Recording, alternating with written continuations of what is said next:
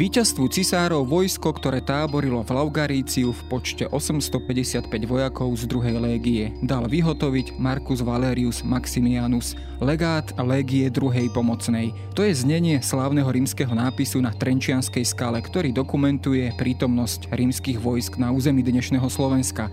Tento nápis je zároveň dokladom rímskeho ťaženia proti germánskym kmeňom, známeho ako druhá Markomanská vojna v rokoch 177 až 180 nášho letopočtu. Práve germánsky svet za Dunajom sa stal pre Rimanov trvalou hrozbou a naopak, bohatý rímsky svet bol pre Germánov trvalým lákadlom, pred ktorým ich neodradili ani početné porážky a sila rímskych zbraní. Ako teda vyzeralo naše územie v časoch, keď ho osidlovali germánske kmene, kedy k nám prišli a čo pre nich znamenala nedaleká Limes Románus na strednom Dunaji a ako sa tento vzťah pretavil do hmotnej kultúry Germánov na našom území. Počúvate dejiny, pravidelný podcast denníka Sme. Moje meno je Jaro Valent, som šéf-redaktor časopisu Historická reví a rozprávať sa budem s archeológom Vladimírom Turčanom z Archeologického múzea Slovenského národného múzea.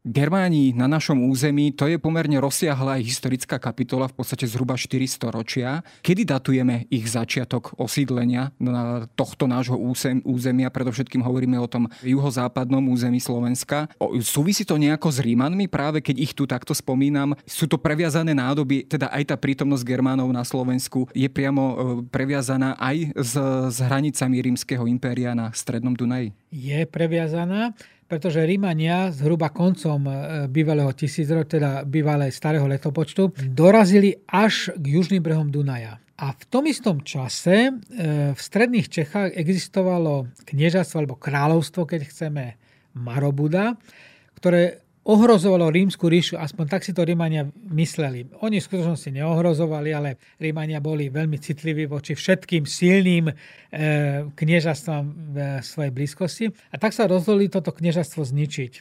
Až tak sa im to nepodarilo, ale e, vnútorným vývojom v tom Marobudovom kniežatstve došlo k tomu, že dvakrát po sebe odstránili e, vodcovské elity, rody, ktoré vládli. No a Rímania mali pred sebou problém čo s tými elitami, ktoré boli odstránené. A nakoniec si napadlo, že však na juhozápadnom Slovensku, dnešnom juhozápadnom Slovensku, existuje prázdny priestol vyprázdnený Keltami, kde by ich mohli usídliť. Tak ich sem presunuli a tak sa Germáni na prelome letopočtov dostali aj na slovenské územie. Asi nie dobrovoľne, nie radi, ale iné im neostávalo, prišli sem, osídlili tu juhozápadné Slovensko, vybudovali to svoje sídliska. Treba povedať, že to boli veľmi primitívne sídliska zložené z drevených, hlinených chatrč, čiže nič moc oproti rímskej, rímskej architektúre a civilizácii, ale sem prišli teda oni sem prišli preto, že Rímania ich sem, dá sa povedať,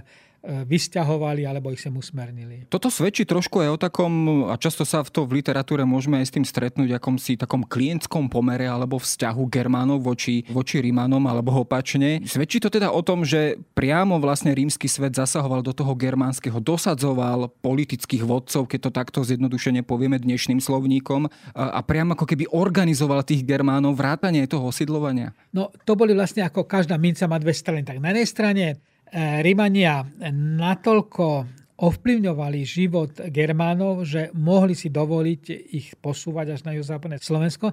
Na druhej strane samotní Germáni zavideli Rímanových civilizáciu, ich životný štýl, vyspelosť, proste mince, spôsob života, kvalitnú materiálnu kultúru. Takže to vždy bolo také napätie isté. Takže áno, Rímania ich sem dovedli, určili im panovníka, to bol Vanius, o tej sa hovorí, že Vaniové kráľovstvo, aj keď to bolo ďaleko od kráľovstva.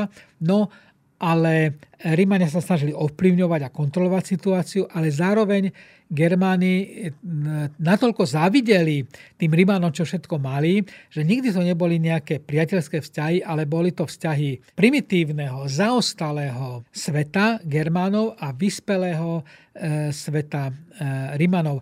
Rímania vyrábali nádoby na hrčianskom kruhu, Germáni nie. Rímania platili mincami a bola to super vyspela na tú dobu ekonomika. Germáni to bolo primitívne. Rímania žili v kamenných e, budovách, vedeli stavať mosty, mosty, vedeli oblúky stavať, vedeli murovať kvalitnou maltou. Germani stále stavili len primitívnymi e, drevenými a hlinenými technológiami tej stavby. Takže bolo tu stále napätie, bol to totálny rozdiel. Dunaj bol hranicou civilizácií a to určovalo aj ten vývoj vzťahov a treba otvorene povedať, hlavne ten vzťahov a nie tak obchodu, ako vzťahov vojen. Keď sa bavíme vlastne o tomto období vlastne prelomu letopočtov, bolo už vtedy jasné, že Dunaj je pre rímsku ríšu tou konečnou hranicou expanzie, alebo v tých úvahách sa objavili povedzme aj nejaké expanzívnejšie ciele, povedzme nejaký karpatský oblúk a podobne. Čiže mali v tomto Rímania v tomto období už jasnejšie, alebo naopak sa tá situácia vyvíjala vlastne aj, aj vo vzťahu k tomu, čo sa im darilo, čo sa im nedarilo, čo bolo vôbec možné? Na jednej strane, ako hovorí sa, že v Cezárovom Rímovom dedičstve bolo, že Rím by mal e, ohraničiť svoje územie prirodzenými prekážkami. To sú aj psychologické bariéry. A to bol v tomto území Dunaj. Čiže v zásade Rímania, keď dobili Dunaj, tak už by nemali ísť ďalej.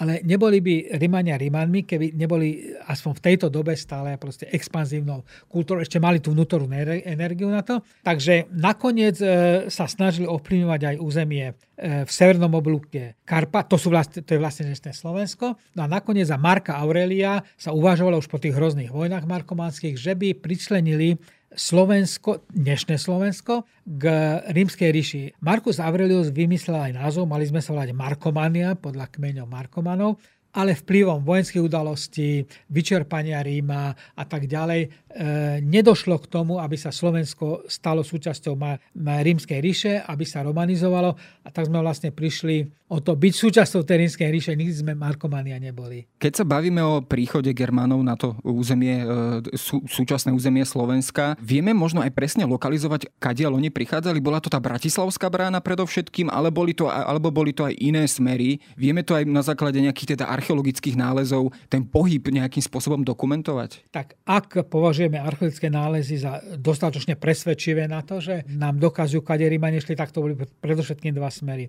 Za prvé e, sútok Moravy s Dunajom, tam proste bol nielen brod, ale zrejme to aj premostili a smerom na Záhoria, na juhozápadné Slovensko prenikali rímske jednotky.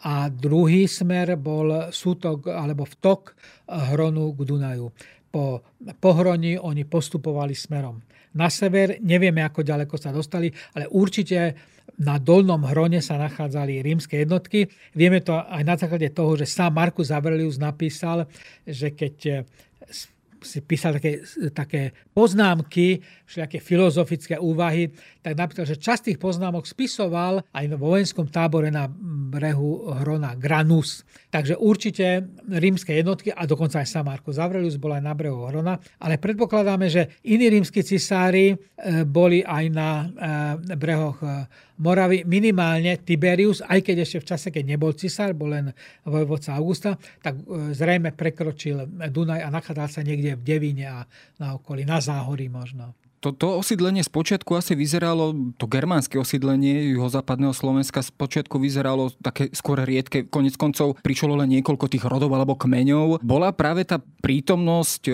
rímskej hranice natoľko príťažlivá, že, že postupom času aj z tých Čiech, aj z iných oblastí germánskeho sveta prichádzali ďalšie a ďalšie nejaké migračné vlny, ktoré to tu osídlovali? Tak hranice Ríma boli vždy príťažlivé, lebo to už signalizovalo, že však sa bude dať nejako obchodovať alebo kradnúť. Takže samozrejme to Germánov priťahovalo, ale keďže Rímania tie kmene alebo aspoň príslušníkov tých vojvodcovských skupín usídlili na juho, juhozápadnom Slovensku, tak to priťahovalo aj ďalších Germánov, takže sa tu usídlili a vytvorili, teda, vytvorili tú štruktúru. Archeologicky sa ukazuje, že toho bolo veľmi veľa. Všade, kde chodíme a pozeráme, sa nachádzajú germánske sídliska. Muselo byť na tú dobu veľmi husté osídlenie. Mimoriadne husté. Nevieme, odkiaľ sa vzali Určite to nebola len proste akože pôrodnosť, teda e, natalita, ale rozhodne to bolo aj pristahovalectvo, ale nie je nám jasné prečo, čo ich priťahovalo na to juhozápadné Slovensko, ale rozhodne to bolo nesmierne husté germánske osídlenie v tom prvom a štvrtom storočí nášho letopočtu. Keď sa pozrieme na tú hmotnú kultúru Germánov na našom území, vy ste už síce spomínali, hej, že ona bola v porovnaní s Rímom o mnoho, o mnoho primitívnejšia, ale myslím, že aj v tých nálezoch sa tam objavujú e, predovšetkým tie rímske importy. Boli oni záležitosťou tých horných elít e, tej spoločnosti, to znamená, že si ich mohli dovoliť naozaj len tí, tie politické elity, zámožné elity, alebo ten tovar sa dostával po postupne aj možno k nejakej, nejakej širšej spoločnosti? E, v zásade áno. Tie luxusné rímske artefakty tie sa dostávali k elite, pretože obchodovali s nimi, nechali sa uplácať ale Germáni mali vo zvyku prepadávať územie e, rímskej ríše a kradnúť. Samozrejme, vtedy ešte neboli ladničky alebo mikrovlnky, ako to teraz vidíme, ale kradli, čo sa dalo. Takže aj medzi tých e, sociálne a spoločensky nižšie postavených e, obyvateľov medzi tie vrstvy sa dostali zlodejinov a podobne artefakty, ktoré skutočne ako boli antického pôvodu a my tie nachádzame na pohrebiskách. Dá sa povedať, že sa postupne aj tá kultúra nejakým spôsobom približovala? To znamená, že povedzme tie elity si aj stavali tie sídla podľa nejakých rímskych vzorov. Myslím, že nejaký taký príklad by mohol byť, myslím, že také pánske sídlo v Cíferi sa našlo, ktoré, ktoré už má taký, taký charakter e, niečoho teda honosnejšieho. E, dá sa to dokumentovať opäť na nejakých príkladoch, že tí Germáni si brali vzor z Rímanov a snažili sa napodobniť ich život? To je zaujímavá otázka, na ktorú nevieme nájsť odpoveď, pretože skutočne 4 storočia, napriek tomu, že žili v blízkosti a doslova tá antická civilizácia na nich dýchala, stále stavili rovnaké drevené, hlinené baraky, neovplyvňovalo ich proste to, že je blízko tá antická civilizácia, ale zrazu v tom 4. storočí, 5. storočí zrazu sa niečo zmenilo, objavujú sa také dvorce, ako ste spomenuli, e, Pád Petrnave, objavuje sa Bratislava e, Podunajské biskupice, objavuje sa Milanovce, to je veľký kýr, e, že asi časť tých e, elít už pristúpila k tomu, alebo vedela zaplatiť antických staviteľov, architektov, ktorým postavili budovy na rímsky spôsob. Ale čo je zaujímavé, napríklad vezme si Bratislava Dubrovka, kde sa našli tzv. kúpele, hovorím tzv., pretože pôdorysne sú to kúpele, ale pri výskume e, archeologickom sa zistilo, že vlastne oni nefungovali ako kúpele. Čiže vyzerá to ako keby zvonka to mali tvar kupolov, čiže tí, čo tam bývali, tí Germáni sa tvárili, že my žijeme na rímsky spôsob, ale netušili, že vo vnútri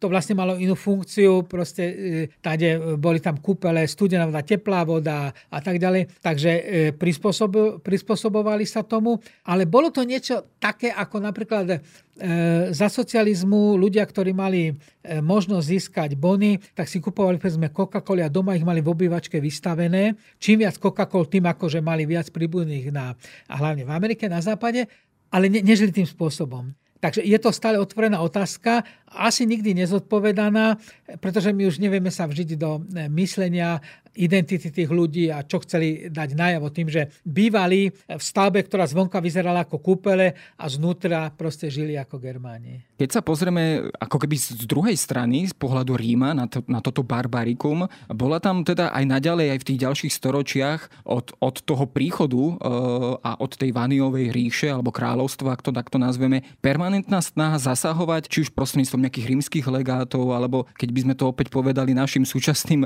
jazykom, nejakou takouto rímskou špionážou a kontaktmi stále zasahovať do, do, do toho e, politického a spoločenského života e, v tejto oblasti? No, e, keďže pokiaľ ich Rímania nekontrolovali, tak oni prepadávali, pre, prešli Dunaj, prepadávali rímske ustalosti, tak samozrejme Rímania mali záujem ich kontrolovať. Na kmeňové zhromaždenia museli Germani volať zástupcov Ríma, museli e, dať súhlas na to, ktorého kráľa mohli zvoliť a tak ďalej. Väčšinou sa im to darilo ale nie vždy. Pre Rimanov boli Germáni problém, ako to už býva, keď susedí e, civilizované, vyspelé etnikum, aj keď e, Rímania boli samozrejme vojensky zdatní a také e, germánske neorganizované etnikum, takže bolo, bolo to vždy také napätie na tej Dunajskej hranici. Rímania sa to snažili kontrolovať, Germáni sa snažili nejakým spôsobom usperňovať vo svoj prospech, ale veľká časť Germánov sa potom vysťahovala niekde na, na Hron, alebo dokonca na východné Slovensko, neviem z ktorého smeru. Takže samozrejme Germánom sa to nepáčilo, ale boli natoľko vojensky slabí, ekonomicky nevýkonní, že museli teda pristať na tú hru, ktorú im Rímania určili. Mali Germáni vôbec vôbec čo ponúknuť rímskému svetu, pokiaľ sa na to pozrieme z toho obchodného, hospodárskeho hľadiska. Povedali sme, hej, že do toho germánskeho sveta prichádzal predovšetkým ten luxusný rímsky tovar. Čo prúdilo e, opačne do rímskeho sveta? Mali čo ponúknuť, aj keď keby sme to porovnali, hej, čo kto ponúkol, tak oni ponúkali drevo, kože, kožušiny, súroviny, potraviny, dokonca otrokov. E, Germáni mali taký zaujímavý zvyk, že veľmi radi hrali v kocky. Susedia hrali v kocky, jeden prehral a keď už nemal čo ponúknuť, ponúkol sám seba. Prehral, no tak ten sused ho predal do otroctva. Takže e, ten pomer medzi tým, čo ponúkali Rímania a čo ponúkali Germáni, bol značne nevyrovnaný.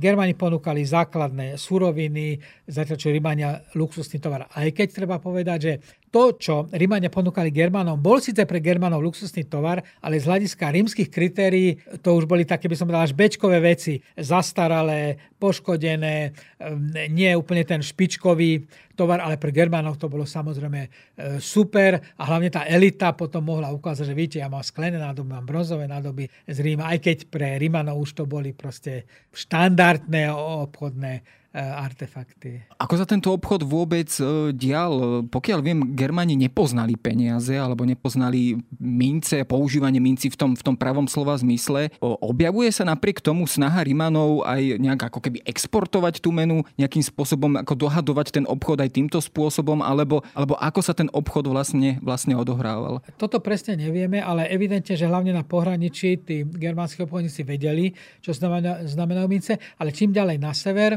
tým viac tie mince boli považované za kvalitnú surovinu. E, bronzovú, striebornú, po prípade zlatu. Takže máme aj svedectva o tom, že Germani rozstavovali tie mince, áno, vedeli, že toto je rímska minca, tak to bude kvalitný bronz, nie, niečo proste bečkové, kvalitný bronz, tak to rozstavovali a z toho si robili Ale neu, neuvedomovali si funkciu tej mince, alebo teda, peniazy ako takých. Mohli si uvedomovať, ale vedeli, že u nich na vnútornom trhu s tým moc neúspejú lebo čím išli severnejšie, tým viac menej to bolo známe, tým viac bolo menej jasné, akú to má hodnotu, čo sa dá za to kúpiť, čo sa dá za to predať. Takže skôr tie mince považovali za e, signál toho, že ide o kvalitnú bronzovú alebo teda striebornú, vynimočne e, zlatú e, surovinu. Nachádzame mince síce až niekde na severe, až v Tatrách, ale nebolo to platidlo v podstate také, takéto veľké vzopetie týchto e, germánskych kmeňov voči, voči Rímu alebo proti Rímu je predovšetkým datované do toho obdobia markomanských vojen. To je v podstate 1,5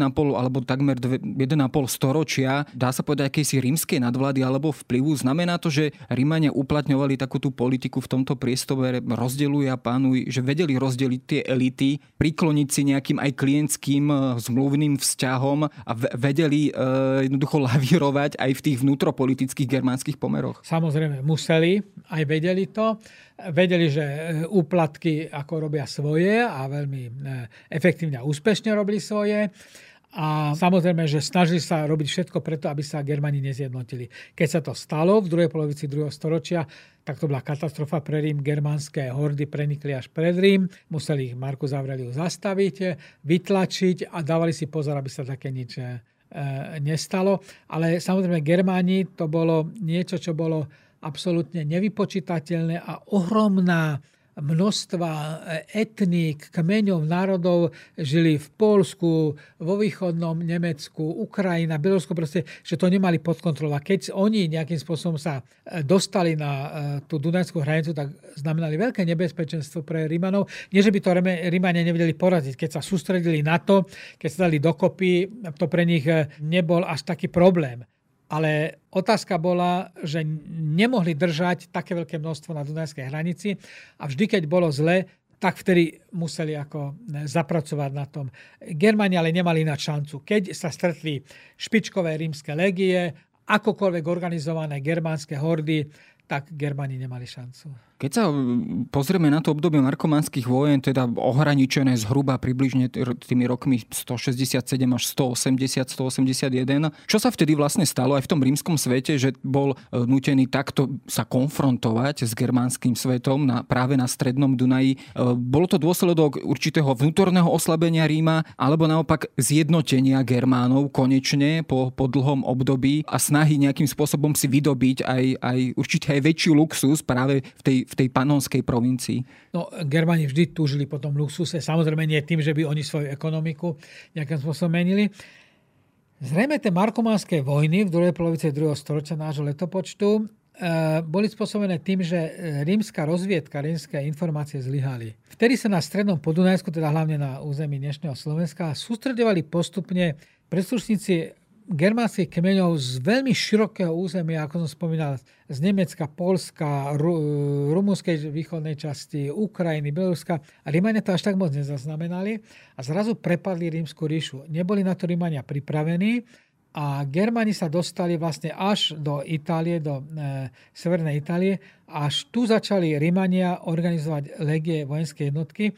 Ako náhle to zobrali vážne Rímania, ako náhle pochopili, že toto už nie je prechádzka rúžovým sadom, ale že musia vojensky zasanúť, tak samozrejme Germanov vytlačili, obsadili pohraničie a práve vtedy Markus Aurelius začal uvažovať o tom, že tú Germániu, teda tú časť, ktorá sa týka dnešného Slovenska, premení na provinciu Markomániu. Zomrel, takže k tomu nedošlo. Ale vždy, keď eh, Rimania pochopili, že toto už nie je len nejaký lokálna konfrontácia pohraničná, tak samozrejme s Germánmi si urobili poriadok. Ale ako to býva, tieto eh, také vyspelé, vyspelé štáty Vždy im to trvalo dlho, kým sa zjednotili na tom, že áno, toto už musíme brať vážne. Výsledkom síce týchto markománskych vojen nebolo zriadenie novej rímskej provincie, ako ste to spomínali, ale bolo výsledkom taká väčšia prítomnosť Ríma na tej druhej strane Dunaja. A to znamená, samozrejme často sa spomína Laugaríciu, ale to bola v podstate len prechodná záležitosť, krátko existujúci tábor v oblasti dnešného Trenčína, ale predsa len e, existovali určité predpolia alebo určité pevnosti na druhej strane Dunaja, ktoré mali zabezpečovať tú hranicu aj z tej opačnej strany. Áno, dokonca Rímania si vymohli, že 14, respektíve 7 až 14 kilometrov na severe od Dunaja mali pásmo, ktoré oni mali pod kontrolou. Vybudovali tam aj pevnosti. My ich dnes až tak príliš identifikovať nevieme. Možno, že Stupava bola taká pevnosť. Germani museli pozývať na kmeňové zhromaždenia e, rímskych diplomatov, takže Rímania sa to snažili kontrolovať. Ale čo je dôležité, že podľa e, mierovej zmluvy, tá už bola v neprospech Germánov, tak museli Germáni odovzdať tisíce mladých chlapcov ako žoldnierov alebo legionárov do rímskej armády a Rímania to mali veľmi premyslené, ich ne, e, nedali slúžiť v panonských posadkách, teda kde by boli na druhej strane Dunaja ich súkmeňovci, ktorým rozumeli, ale posielali ich po tom svete, kde žili ľudia, ktorým e, oni vôbec nerozumeli jazykovo. Takže oni oslabili o niekoľko tisíc mladých brancov, e, Germánov, o možnosť e, vojensky sa organizovať a takýmto spôsobom oni eliminovali tú germánsku silu. Teda bolo to aj vojenské obsadenie, po, povinný nútený odvod brancov, ďalšie e, podmienky, ktoré keď Germáni splnili, tak vlastne sa stali, nechcem povedať, že priamo bezbrannými, ale ich schopnosti agresivity sa natoľko oslabili, že už to pre Rímanov ne, nebol až taký problém, ale Rímani to stále kontrolovali. Tvrdo, nekompromisne kontrolovali toto územie. Keď sa pozrieme na práve oblasť Panónie, alebo teda celého toho stredného Dunaja z pohľadu Ríma, tam sú veľké, veľké mesta ako Carnunctum, e, Aquincum, e, možno v Komárne, Brigetium a ďalšie sídla, konec koncov aj Gerulata na našom území. Ťažili oni možno z tej prítomnosti na tom strednom Dunaji a z toho kontaktu s Germánmi, alebo naopak to, to bola obojstranná minca, že bola tam aj neustála hrozba a hlavne v tom neskoršom období e, práve tieto rímske mesta skôr tým trpeli. Tak Germani ako e, povedzme, zaostali primitívny národ boli agresívni, to je znak všetkých takých ekonomicky e, stagnujúcich etnik, takže aj toto tu fungovalo. Rímania si to ale uvedomili, preto udržovali tam dostatočnú vojenskú posádku, dostatočne eliminovali germánske stáhy a útočenie, takže potom už vlastne mali pod kontrolou aspoň tie pohraničné oblasti tak, už Germáni pre nich nepredstavovali takúto násilnú vojenskú hrozbu, ale samozrejme boli si vedomi toho, že keby len trošku popustili, tak by to znovu vyvolalo problémy, respektíve Germánia aj občas zautočili cez Dunaj, ale Rímania už vedeli, ako ich eh, eliminovať. Germáni vždy predstavovali, a to nielen na Strednom Podunajsku, ale aj v iných oblastiach Európy, kde bol kontakt medzi, hraničný kontakt medzi Germánmi a Rímanmi, vždy predstavovali pre Rímanov niečo, čo museli mať pod e, kontrolou. Keď sa pozrieme na už neskoršiu rímsku dobu, ono zhruba od toho 3. storočia rímska ríša prechádzala viacerými krízami, vnútornými krízami. Myslím, že v druhej polovici toho 4. storočia už dochádzalo aj k takému ako keby novému opevňovaniu tej rímskej hranice. Ako konec konca sa to prejavovalo aj v tých lokalitách ako Gerulata a podobne. Znamenalo to, že sa Rímania viacej obávali Germánov v tomto období alebo si uvedomovali svoju slabosť a čo to naopak vyvolalo v tom germánskom svete? Aj to, ale na druhej strane Rím už dodýchával.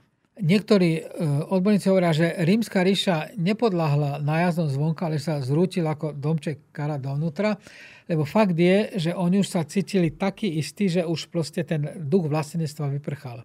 Bol problém e, zohnať e, legionárov, vojakov, nechcelo sa slúžiť. Posadky, ktoré boli úplne vzdialené od Ríma, proste už boli nezaujímavé pre Rím to je samostatná kapitola dejiny antiky, ale fakt je, že rímsky štát začínal mať stále menší záujem o tie vzdialené provincie, akým bola Panonia. A kde, sa, kde vyprchá ten duch vlastenectva, duch ochoty brániť, no prečo by niekde, niekto z Ríma bránil e, nejaké karnuntum, nevideli v tom dôvod. Takže tá ochrana Ríma, to by som taká tá e, vnútorná energia, ktorá posúvala tie hranice dopredu, tá vyprchala a Rímania proste už to brali tie svoje hranice ďaleko od e, Ríma, od Itálie, už len proste akože sú tam niekde hranice a e, rímsky legionári už boli žoldnieri, ktorí slúžili za žold a kto slúži za žold, ten chce hlavne prežiť a nie sa nechať zabiť, lebo však prečo. Ej, takže rímska ríša sa týmto spôsobom začala vnútorne rozkladať, destabilizovať, čo neviem, či vedome, či nevedome využívali tie germánske a nielen germánske kmene a začali sa stiahovať na územie rímskej ríše, ale nie preto, že by chceli zničiť rímsku ríšu, ale preto, že by chceli s nej koristiť. Oni chceli zachovať rímsku ríšu, aby s nej koristili. Vývoj ukázal, že nie je to také jednoduché, takže to sa potom transformovalo do nejakých iných útvarov a rímska ríša samozrejme sa rozpala, zanikla, ale dodnes vlastne jej dedistvo je súčasťou nášho života. Keď sa pozrieme už na ten záver tejto epochy alebo prítomnosti Germánov na našom území, ten je e, spätý vlastne za vzťahu, začiatkom sťahovania národov, inváziou alebo teda príchodom predovšetkým Hunov a tak ďalej. Bol to taký, mohli by sme to prirovnať k určitému kolapsu, to znamená, že oni náhle vyprázdnili celý ten priestor tohto nášho územia, že v priebehu niekoľkých rokov, možno 10 ročí zrazu zmizli, po, povedzme ako, ako Kelti pred nimi? Je to trošku iným spôsobom, ale fakt je, že keď začali Húni na Dolnom Dunaji útočiť, tak oni opúšťali jednotlivé priestory, nevideli dôvod ich brániť, čom by im boli. Obyvateľstvo sa stiahovalo späť do centra ríše, opúšťali to územie, opustili aj Gerulatu, no a samozrejme to, hoci si to oni asi neuvedomovali, alebo určite neuvedomovali, tak to už znamenalo, že tá rímska ríša sa pomaly, pomaly rozpadáva. Takže bolo to e, spôsobené nielen tlakom tých e, germánskych e, kmeňov a húnov, ale pre všetkým vnútornou neochotou samotných Rímanov brániť svoj štát. Prestali to vnímať ako hodnotu, alebo si mysleli, že to už je nezničiteľne, nech sa robí, čo sa deje, budeme stále na tom rovnako a rímska ríša e, zanikla. Možno je to na archeológa ťažká otázka, ale e, je dnes táto epocha už tak natoľko prebádaná, že mohli by sme povedať, že toto obdobie prítomnosti aj Germánov, aj tej rímskej prítomnosti, hraničnej prítomnosti je už tak dokonale zmapovaná, že, že už sa neočakáva nejaký nový objav, alebo naopak to osídlenie bolo natoľko, natoľko husté, veľké, že aj slovenskú archeológiu môže v tomto smere niečo nové prekvapiť. No ako archeológ dúfam, že stále budeme prekvapení, že stále ešte čo objavovať, hej, že nebudeme len proste ako už tie nálezy spracovávať, ktoré sú. Ale áno, treba, treba povedať, že každým rokom sa objavujú nálezy, ktoré posúvajú naše poznatky tých písomných správ nie je e, toľko, alebo nie je neznámych toľko, aby sa objavovali, ale treba ich spracovať a hodnotiť. Ale archeológia je stále vlastne veda, ktorá sa rozvíja a dúfam, že stále sa budú objavovať nové nálezy. Nie je to tak dávno, čo sa na Breslavskom hrade objavili nálezy z konca e, prvého tisícročia našim letopočtom, kde sa ukázalo, že už vtedy tu Rímania mali nejakú pevnosť, obchodné stredisko, čo sme dosedy netušili. Boli sme v rámci komunikácie a spolupráce s rakúskymi archeológmi postavení pred otázku, kde bolo vlastne to pôvodné Karnuntum. Rakúšania sa nám tvrdili, že to nebolo v Rakúsku, to muselo byť niekde Devín alebo niekde na Slovensku a zistilo sa, že najväčšou pravdepodobnosťou to pôvodné Karnutum bolo na Bratislavskom hrade, čo je akože, e, nechcem povedať, že nález storočia, lebo vlastne storočia začína viac menej, ale je to taký nález, ktoré zrazu to všetko zmenilo. Musíme e, vypracovať novú koncepciu dejín počiatku rímskej vlády na, na našom území a nepochybujem o tom, že možno v tomto momente, keď nahrávame tento rozhovor, alebo keď sa vysiela, tak nejaký archeológ stojí pred lokalitou vykopávkami a pozera na nálezy, ktoré iným spôsobom buď doplňajú alebo menia naše predstavy o dobe rímskej. Konec koncov tá exponovaná poloha Bratislavy, alebo teda Bratislavy a okolia, asi bola aj v tých rímskych časoch vnímaná a asi mimoriadne dôležitá aj pre kontrolu celého toho územia. Rímania vždy prikladali veľký význam miestu, kde sa nejaká menšia rieka, v tomto prípade zo severu, Morava vlieva do Dunaja. Takže Určite toto mali pod kontrolou, však vieme to aj archeologicky. Nepochybne e, proste sa tu nachádzali lokály, alebo nachádzajú lokality nami neobjavené, ktoré časom, ktoré časom identifikujeme a znovu to posunie naše e, znalosti. Každopádne na to my budeme určite laická verejnosť čakať eh, so zvedavosťou a je to stále vec, ktorá, ktorá si zaslúži pozornosť a ďalší výskum a verím, že nové zistenia trošku eh, posunú naše poznanie a my sa tu o tom samozrejme opäť porozprávame. Za rozhovor ďakujem eh, Vladimirovi Turčanovi.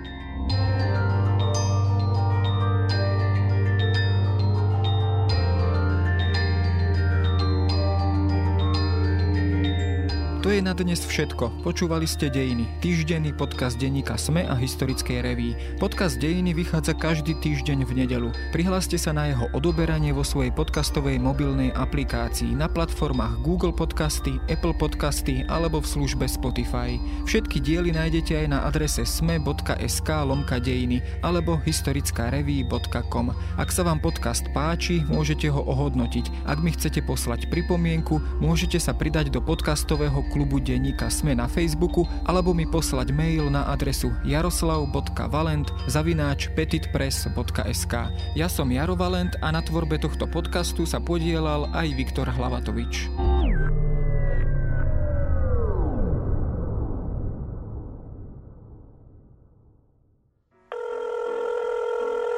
Dobrý deň. Dobrý deň, tu je Adam Blaško, ja moderujem satirický podcast Piatoček. Máte na chvíľku čas? Akože absolútne vôbec, hej. Tak aj takto môže dopadnúť nový piatoček, ale nemusí. No nezistíte to, kým nás nebudete počúvať. Sme satirický podcast, ktorý už pomaly začal politikom robiť vrázky na čele. Špinavé protislovenské prostitútky. Piatoček si môžete vypočuť prekvapivo každý piatok na vašich obľúbených streamovacích platformách. Mne normálne láta z rukou vypadla. A nezabudnite, boskávame vás všade. Dovidenia.